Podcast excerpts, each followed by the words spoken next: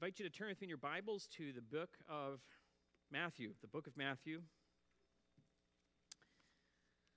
Matthew, if you're using a red Pew Bible in front of you, that's on page uh, 915.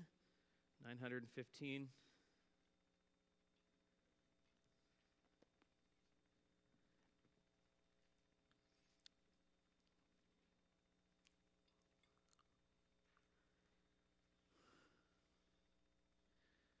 Wanted to uh, bring our church family into the awareness. Uh, uh, Phil Thompson texted uh, the elders this morning just to let us know that the uh, in the Ukraine, in Ukraine, excuse me, I grew up in the 80s and 90s, and that's what it was called. But in Ukraine, um, we as a church family had sent a work crew over to build a seminary building and uh, we just received word today that uh, it was being used as a hostel, a shelter for, for refugees, and it has been hit by some bombs, and uh, which is unfortunate, but uh, it is a connection that our church family has uh, to Ukraine. And uh, we had supported the Shevlenkos for many years, and so we ought to, ought to keep them in prayer during this time. So, as we're getting ready to look at Matthew chapter 6. Let's, uh, let's pray first. Heavenly Father, thank you for the daily benefits that you give to us. The awareness that though we walk through the shadow of death, uh, we ought not fear any evil, for you are with us. And we we stand with Christians who are in Ukraine, who are caught between world powers, making moves. None of these things have caught you by surprise, and we give you thanks for that. And we don't know why, when we put effort into something, it's not as it's not preserved. But we do trust you, uh, and we also give you thanks for the many many students who were instructed to handle the Word of God from that school and serve as pastors in their communities. We pray that there would be freedom from fear in Ukraine, uh, that war would come to an end, and we lament over the struggle that our brethren are experiencing. It is not a great thing when war occurs, but we also know that as we await your return, there will be wars and rumors of wars. And so we could look at this as a season in which you could very well return. So we ask that you would return, that we would see you in the clouds, that we would be gathered up to be with you. And I pray, dear Lord, that you would help us to be faithful as we see the day drawing near. And thank you for our brethren in Ukraine who are gathering even today under the threat of bombing, meeting in their churches, and doing so boldly and courageously. And may we also, in honor, do the same. In our day, where we have relatively free, free passage, we have opportunity to make choices, would we choose to be with your people and celebrate your glory? In your name we pray. Amen. So, Matthew chapter uh, 6, I'm going to be looking at uh, a number of verses here. Um, don't let it scare you. Uh, we're going to be looking at uh, verses 1 uh, to 18, but I'm going to take out the Lord's Prayer and I'm going to teach on that in a coming week as its own unit. Uh, there are three illustrations that are similar in nature, and so I'm grouping them together to teach them this morning.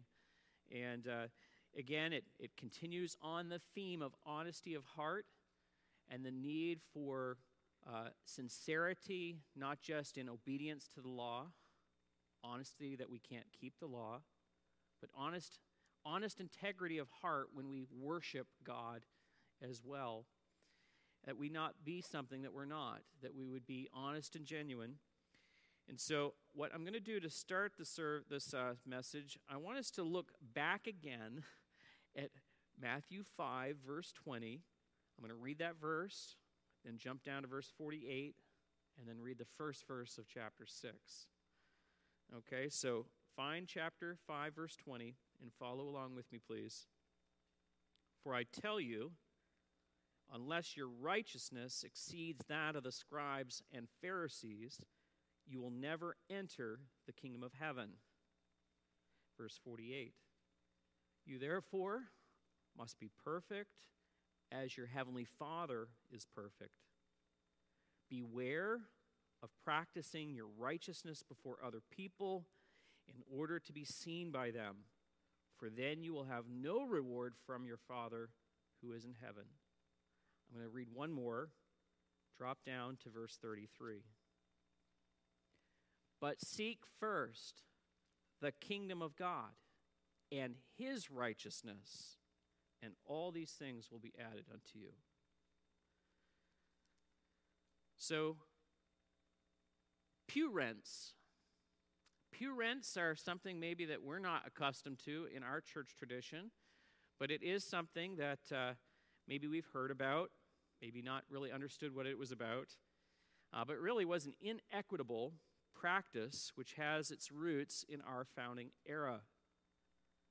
It was a way to s- subsidize the uh, upkeep of the building, it was the way to support the needs of the minister, and uh, it was an auction system. An auction sy- system where uh, church pews could be rented by a family for a year. Uh, box seats uh, predate our open seat structure. You see uh, box seats there on the, on the wall. Uh, they were designed actually so that you didn't have to sit with people that you didn't know. And uh, there was an added value of keeping some of the heat in in a, in a cold and drafty building in the wintertime. Now, if there was a balcony, uh, that area was reserved for uh, the poor and uh, the enslaved.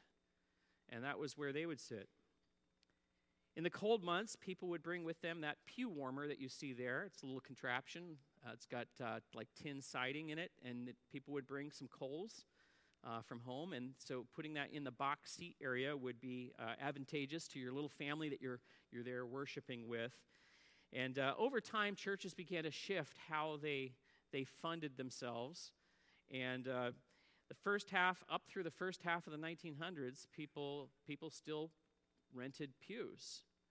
And then there was a shift away from it. Now, I want to show you a little chart here. This was an advertised chart uh, uh, for the uh, First Methodist Episcopal Church in uh, Evanston, Illinois, 1911. They advertised this pew chart. You can see colors there.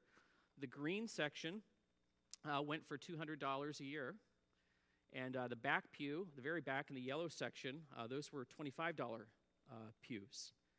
And you know, it's kind of uh, interesting to note that uh, back in 1911, 200 bucks was worth about $6,000.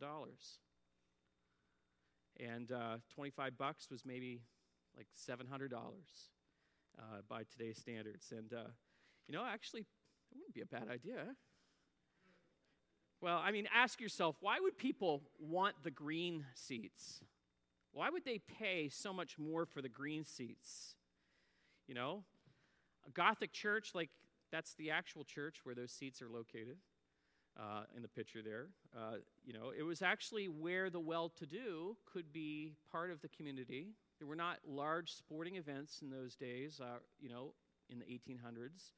So it was not the place to gather, but it was the, the church was the place where people with monetary power could be seen by others.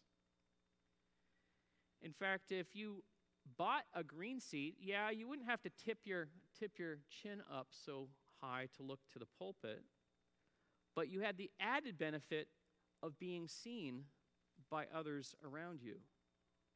And it was strategic.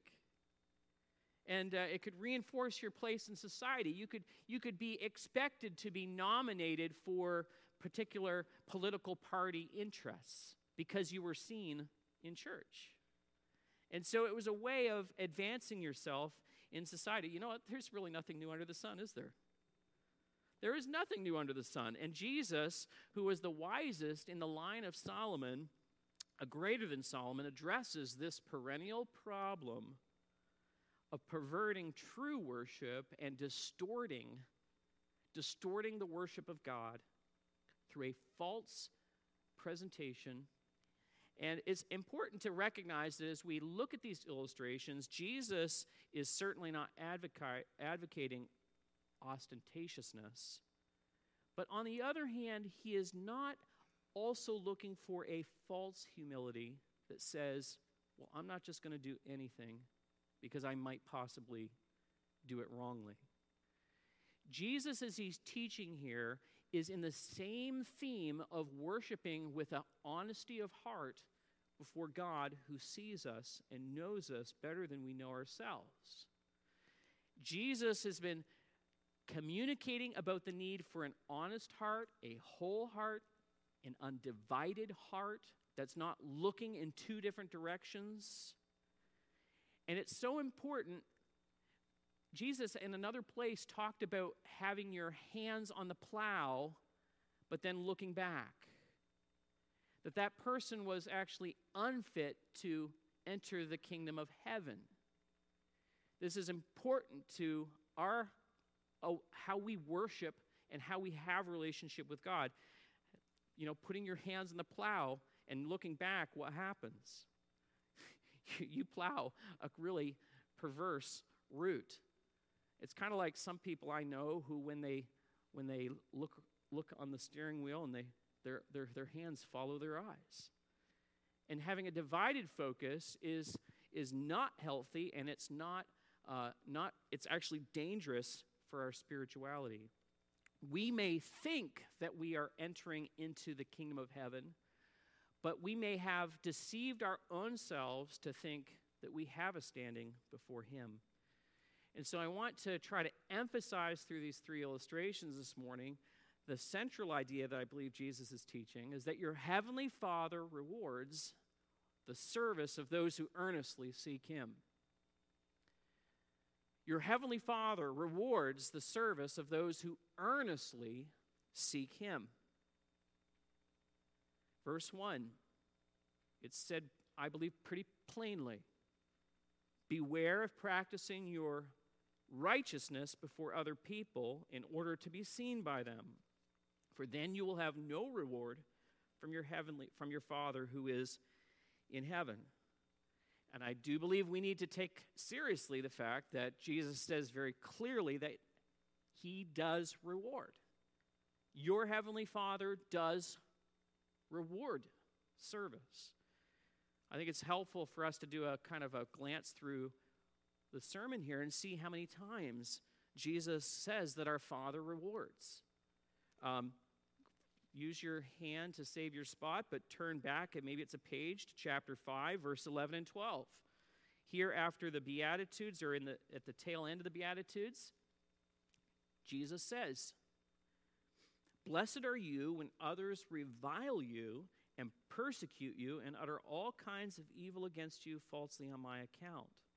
Rejoice and be glad, for your reward is great in heaven. For so they persecuted the prophets who were before you. Reward. The Father is intent on rewarding the sacrifice and service of his children. And we ought not diminish that truth. Um, let's turn just a little bit further into verse 16, chapter 5, verse 16. He intends and he wants us to serve him, he wants us to show the light. And in verse 16, he says, um, In the same way, let your light shine uh, so that they may see your good works and give glory to your Father who is in heaven. How is this done? Well, it's living honestly before God's law. It's not manufacturing a false righteousness. It's being honest, being obedient, confessing sin, following. And the illustrations are designed to weed out those hypocritical acts, to, to to encourage a saltiness of character so that this, this light can go out. God is looking for this light to come out, and He wants to reward those who are following Him. Um, there's three words that pop up in chapter 5 and chapter 6 words about reward, recompense, or treasure. So in verse 6, uh, excuse me, in verse 46 of same, same chapter, um, follow, follow me there. Chapter 5, verse 46, he says, For if you love those who love you, what reward do you have? So we ought not downplay the truth that God intends to reward us for obediently following Him. Um, I'd like you to look at uh, chapter 6 and see how, in the three illustrations, this is repeated over and over. And I think I haven't read these verses yet, so I think follow along. In verse 2, it says, Thus, when you give to the needy, sound no trumpet before you, as the hypocrites do in the synagogues and in the streets, that they may be praised by others. Truly I say to you, they have, their, they will, they have received their reward. But when you give to the needy, do not let your left hand know what your right hand is doing, so that you may be, so that your giving may be in secret. And your Father who sees in secret will reward you. And when you pray, you must not be like the hypocrites, for they love to stand and pray in the synagogues and at the street corners, and that they may be seen by others. Truly I say to you, they have received their reward. When you pray, go into your room, shut the door, pray to your Father who is in secret, and your Father who sees in secret will reward you. And when you pray, do not heap up empty phrases as the Gentiles do, for they think that they will be heard for their many words. Do not be like them, for your Father knows what you need before you ask Him. Drop down to verse 16. And when you fast, do not look gloomy like the hypocrites, for they disfigure their faces, that their fasting may be seen by others. Truly I say to you, they have received their reward. But when you fast, anoint your head and wash your face, that your fasting may not be seen by others, but by your Father who is in secret. And your Father who sees in secret will reward you. Three times, three illustrations. Some people are receiving a, wor- a reward in this temporal world that's going to fade. But the Father intends to give us a reward that is eternal, that will never fade away. It will be ours forever. Um, if we keep reading in chapter 6, and we're going to come to these verses eventually in the series, but I would be remiss if I didn't draw our attention to these in the context. Uh, chapter 6, verse 21. Uh, verse 21, um, Jesus says, Where your treasure is, there will your heart be also. So there is treasure, there is some reward, and it's brought to our attention. And God intends to give us something greater than this world can give us. In verse 24, uh, we see these No one can serve two masters, for either he will hate the one and love the other, he will be devoted to the one and despise the other. You cannot serve God and money. We think that money will give us a reward, but it doesn't last. God Himself, who is eternal, gives us a reward that cannot fade, it cannot be destroyed, it cannot be eaten by inflation. It is, it is for ours for eternity. And since our Heavenly Father knows what we need, we ought to seek first, in verse 33, we ought to seek first His kingdom and His righteousness, and all these things will be added unto us. And so, we ought not downplay the emphasis of reward that is in this text. It's in the Sermon on the Mount, after all, and Jesus is the one who's teaching it. And if our Heavenly Father rewards us, then reward itself cannot be wrong. Cannot be wrong. Sometimes I know we can feel awkward about achievement in things that we would consider spiritual disciplines. For example, I know I have felt awkward at times about rewards for scripture memory and thinking of is this is this appropriate? And i'm sure if i've thought about it others have also thought about it as well. But the Protestant tradition of unmerited favor tends to skew our thinking about wages and recompense, remuneration, considering the notion of rewards. And this is, I believe, most certainly a misunderstanding of the difference between reward for virtue and grace for salvation. And Jesus distinguishes the two throughout his ministry, and we ought we actually rob ourselves of the potential of serving with a just motivation, knowing that he intends to reward our investment in his kingdom. The giving up of our luxury in this time period will be rewarded. God intends to give to his children lavishly. And he also gives us even something more in this lifetime, something that money cannot even give. He's inviting us throughout this whole sermon to experience the joy and the flourishing for which we've been meant to be created. We've been created for this purpose to, to enjoy and be blessed. And so often we rob ourselves by just hanging on to our time, our money, our resources, and we're not like willing to part with them for something that is greater. The joy of, of experiencing a, a, a generosity of the heart that cannot even be described unless you've experienced it in the serving of God and one another. Uh, Jesus is influence is inviting his listeners to, to, to serve and to worship him for the true reward that he alone can give. Now, I want to just before we move into these illustrations, I want to I want to explain the problem that can come by not valuing the reward that the Heavenly Father uh, describes as something He delights to give to His children. There is a danger of resisting reward in Christian experience. Um, it's called altruism. Uh, Immanuel Kant developed an ethical trap that I believe some Christians can fall into. I know I have fall, fallen into it myself.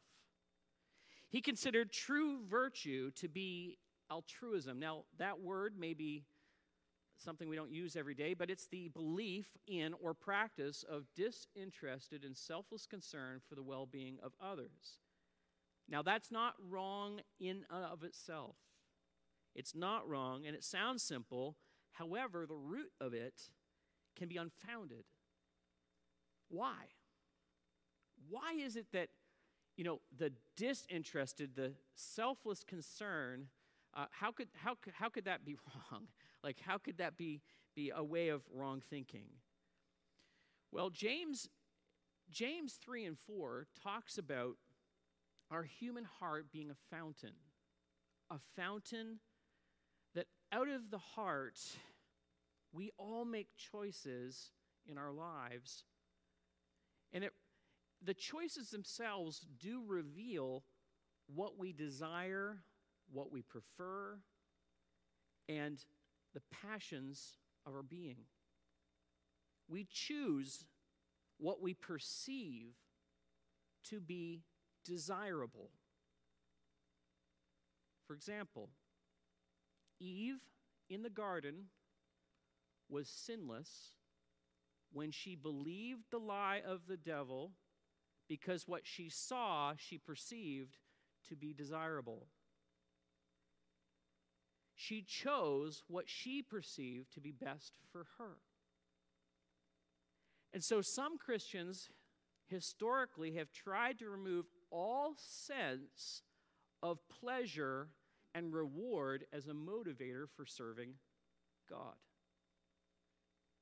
If we were to love God truly, then we would love him and choose him as a pleasurable experience above everything else. In that sense, it's not disinterested, it should be the very interested movements of our heart to choose him above everything else. So there's a little trap here in this And I want to illustrate a very extreme view of this that was very popular, very popular in the 1700s at the turn of the century, about the time our country was being founded. There was a pastor named Samuel Hopkins who had a theology that was developed for him. I like his hat. I don't know if I could get that on. But he, it was called Hopkinsianism. And he required for church membership, he required that people articulate a willingness to be damned for the glory of God. In other words, you ought to be willing to be damned to hell if it should serve the greater good of God's glory. That's a very extreme view of a disinterested uh, kind of love for God and a selfless concern. But yet, no one, no one should be willing to be damned since it's truly God's pleasure that you enter into heaven and experience joy for eternity. It's a warped viewpoint. Your heavenly Father takes great delight in giving you goodness and blessing and flourishing. He wants this for you. And so it ought to also resonate with your soul. You ought to see it as something desirable to avoid the fields of sin and leave them and go and be with Him and enjoy Him for all of eternity. He's going to lavish upon us the joy of heaven, and we will make much of Him. We will glorify Him and enjoy it. It won't be like sitting on a cloud, strumming a harp, saying, I wish I had my magazine. That's not going to be the way it is, folks. We will experience overwhelming joy and we will not want anything else. Oh, that we could see the reward that God gives in this lifetime by the same measure. We would be leaving sinful patterns like nothing. Oh, that God would give us that. So, Jesus, he's, he's talking about reward, so don't get confused. Don't think, oh, if I'm serving for this reward, then that somehow I'm not loving God. No, God is being adored by looking at his rewards that he gives. He gives himself, he gives pure happiness to us. And so it's so important we see Christ in this light and look at the rewards he gives. We also need then to take care to earnestly seek him. We need to take care to earnestly seek him. Now we come to the illustrations. And in these illustrations, there's a lot of desire to be noticed by other people. You know, we were all made to want to be noticed. That may strike you as odd. But have you ever heard children say, Watch me? Right? Why do they do that? They want to be noticed. And adults also want to be noticed. And instead of watch me, it comes across as more subtle, you know, like, did you notice that da da da da da da? Right? Oh, I did this and da da da da da da da. Oh, I posted this on my Instagram or whatever. And the problem with things like social media, it strokes a narcissist tendency in all of us because of sin. We want more notice, we want more attention. Ironically, this comes because we were made in God's image. Ironically, because God wants all the world to look to Him.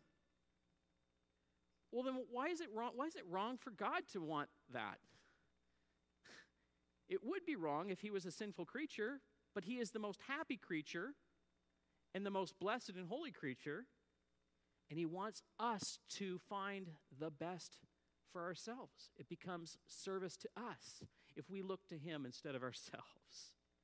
And so God is offering us the happiness that we so deserve, but yet Christ in these illustrations warns us about seeking attention and having a divided heart that's looking in two different directions. He, we need to have a whole heart, an earnest heart in how we worship God. And so in verse 1, he says, Beware of practicing your righteousness before other people in order to be seen by them.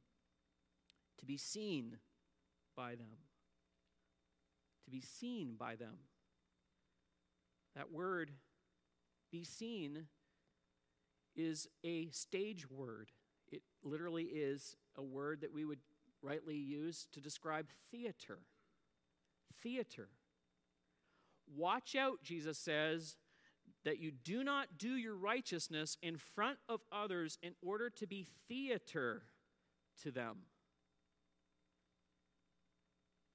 Don't be like the scribes and the Pharisees who perform their righteousness so that people may laud them. Take care that you're earnestly seeking God and His kingdom and the reward that He gives. That's what your Heavenly Father desires, and He desires to lavish on you. An earnest heart is needed in order to handle all of these illustrations. And so in verse 2 to 4, he gives us the first illustration about giving from an honest heart. Giving from an honest heart.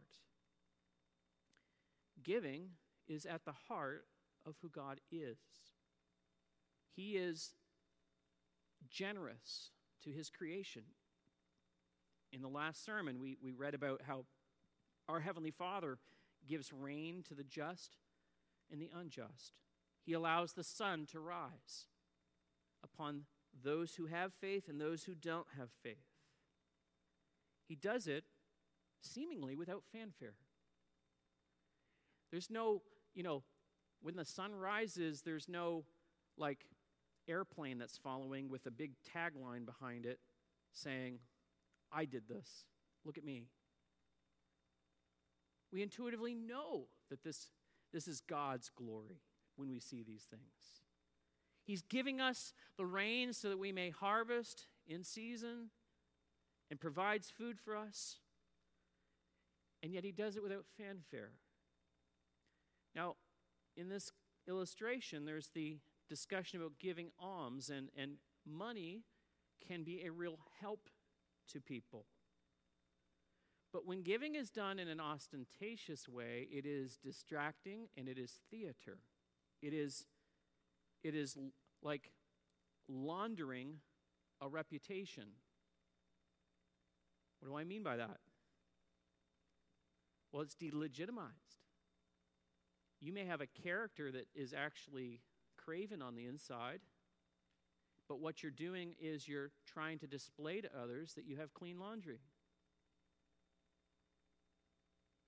This happens all the time. Philanthropy can be a way of, you know, cleansing a character. Mob bosses do this all the time. They give to mama's church. They give to mom's church so that, you know, the diocese will have, you know, the baptismal font named for them. And so that everyone will see it and know, hey, you know, like Luciano's not that bad. Look what he does. Some people launder dirty money, others launder dirty character. There are ostentatious donations by monopolists in the tech industry who give great sums of money for vaccines in African nations. They have a bad character, but they're trying to launder themselves before people. But the average person in a pew may also be guilty of this too. We may decide to give directly rather than go through the anonymity of the church budget. To be well thought of by others is always a temptation because we're leveraging to try to increase, and we could leverage in our giving so that in the business world, people then see us as someone that I need to do business with. So, what does Jesus mean by giving in such a way that your right hand does not know what the left is doing? Well, it means, first of all, being unconscious, unself conscious, to be unself impressed with what you're doing. There should be no trumpets in the streets, but inside of us, there should not be any internal music like, For he's a jolly good fellow, for he's a jolly good fellow, for he's a jolly good fellow that no one can deny. Because look what I put in the plate. Oh, but no one knows that I put that in the plate, but I know that I put that in the plate.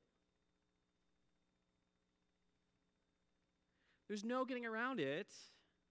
As hard as you try to be anonymous in the process of giving, someone will know what you're giving or not giving.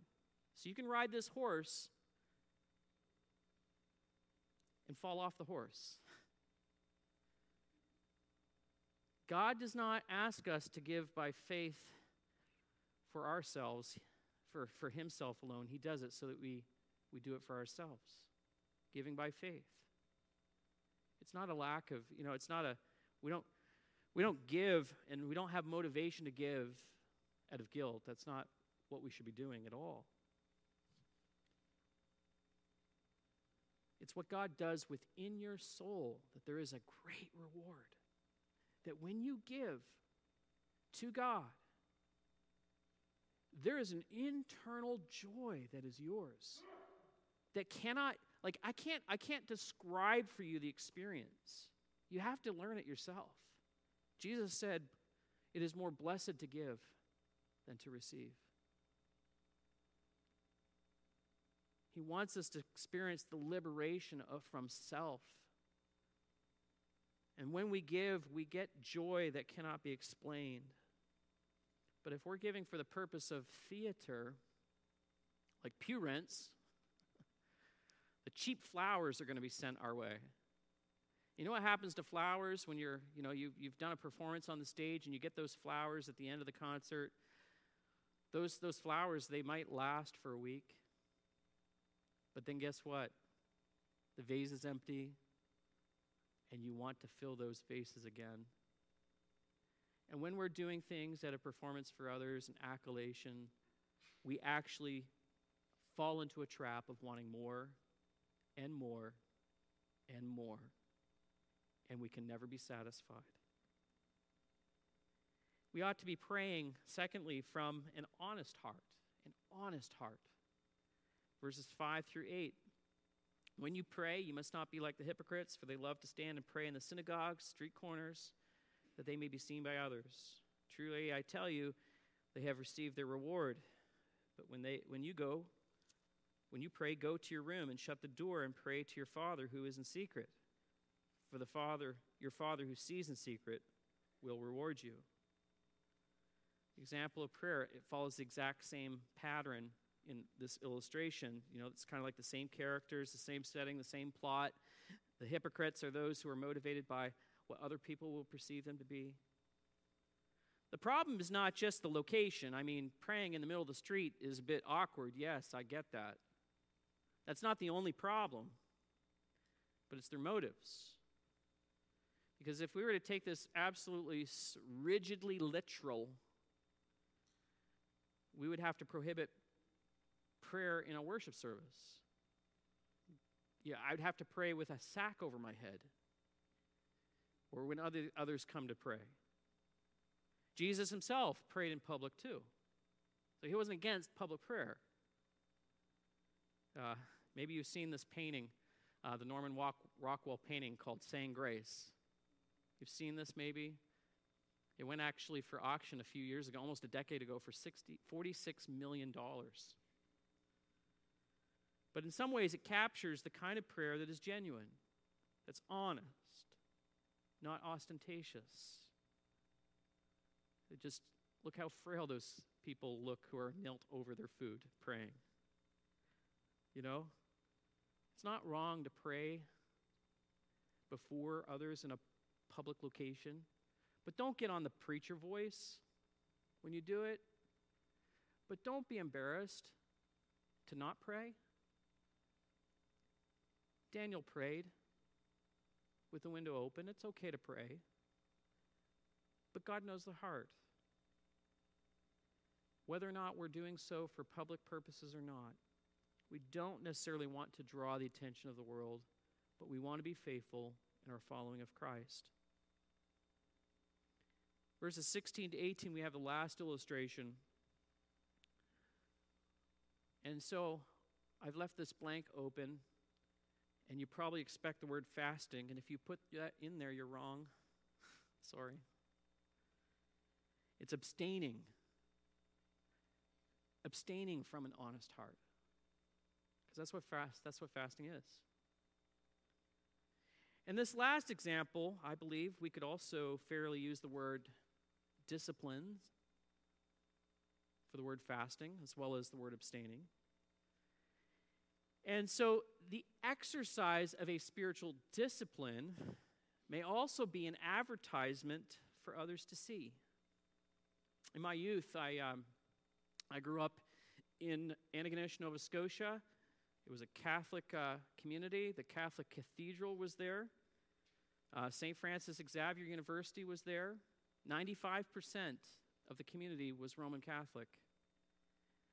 And I was uh, the son of a Baptist minister in my public school. And so you can imagine the kind of ribbing that I got because they knew that my father was a priest. Think about that. My origins were always in dispute. As a non Catholic, I grew up seeing children go to Mass on Ash Wednesday. And again, if you're not familiar with Ash Wednesday, it's a 40, it starts a 46 day period of fasting and prayer. And historically, it was rooted in a, a, a time of catechesis, a time of instruction for new converts. And it would culminate on, on Easter Sunday, Resurrection Sunday, with baptism and entrance into the church. And uh, kids would ask me what I was giving up for Lent. And uh, it had me thinking, wow, it was kind of nice to be Protestant. Uh, I didn't have to give anything up. They were giving up ice cream and stuff like that. I was like, no, give me more ice cream, you know? But actually, the spiritual discipline of fasting or abstaining is not, not a bad thing. It's a valuable tool for people who are our soul and physical body. I know that uh, there are times when we feed upon things like sugars that we tend to get distracted and we get kind of caught, and our minds are not as focused as they ought to be. There is a time when restricting one's liberty can be helpful because it can help focus our hearts back to Christ. I know some who have found themselves consuming too much news and media that they abstained for a long period of time and they found it enriching to their souls because they were drawn closer to Christ through those experiences. So, for example, if we're abstaining from any food or drink, we should not boast of our abstaining to others so as to cause others to feel obligated to do what we do. We shouldn't do that. But we should also careful, be careful that we don't draw attention to ourselves as if we're more spiritual if we abstain. We're not saved by food or drink. We're saved by the blood of Jesus Christ. Where's this, where does this, this uh, ritual come from? Well, it actually is rooted by this Ash Wednesday, you know, ritual is at least partially connected to Tertullian, a church father in the third century, who, who famously said, and this is an abbreviation of what he said. He said, In all our travels and movements, and all our coming in and going out, whatever employment occupies us, we mark our foreheads with the sign of the cross. It's a figurative expression to say that, you know, whether I'm coming or going or who, who knows me, that Christ be seen rather than myself. That's, that's the essence of what's being communicated. And in our church history, the tabernacle church history, we're connected to the radical Protestants who have said, we don't want anything that looks like tradition from the old church. We don't want any of that. And perhaps we have at times been too radical. And we've neglected the truth of Jesus when he said that when he leaves, his disciples would fast, that his disciples would deny themselves. When the bridegroom goes away, there will be weeping, there will be sorrow. And I have to ask ourselves do we fast? Do we give? Do we pray? Our Heavenly Father rewards the service of those who earnestly seek Him. Oh, but I, but I have my fire insurance. I know I'm going to heaven. No, no, no. You're, you're missing the joy that could be yours now. He wants to reward you with a happiness and wholeness within your heart that the world cannot take away from you. You know, David told his son Solomon, he said, And you, Solomon, my son, know the God of your father and serve him with a whole heart. A whole heart and with a willing mind. For the Lord searches all hearts and understands every plan and thought. If you seek him, he will be found by you. But if you forsake him, he will cast you off forever. And when in the speaking about potential loss of relationship as a people, God was not denying individual relationships with individuals within Israel. And so in Isaiah and Jeremiah, when Israel forsook their heavenly Father, God told his sons in exile these words in Jeremiah 29 12 to 13, and some of us know these by heart. Then you will call upon me and come and pray to me, and I will hear you. You will seek me and find me when you seek me with all your heart. In Samaria, Jesus told a woman who had multiple spouses, who was, who was divided in her, her life. She was kind of religious and going up to her temple to pray and to worship. And, and Jesus said this The hour is coming and is now here when the true worshipers will worship the Father in spirit and truth. For the Father is seeking such people to worship him. God is spirit, and those who worship him must worship him in spirit and in truth. God the Father is looking for worshipers, true worshipers. Nothing about the worship of God has changed. Yes, the sacrifices have changed because Jesus has completed everything.